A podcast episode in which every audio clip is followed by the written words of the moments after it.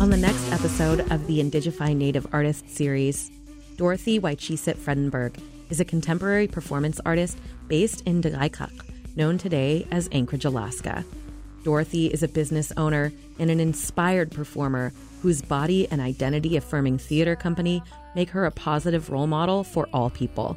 Listen to Dorothy's story in the next episode of the Indigify Native Artist Series.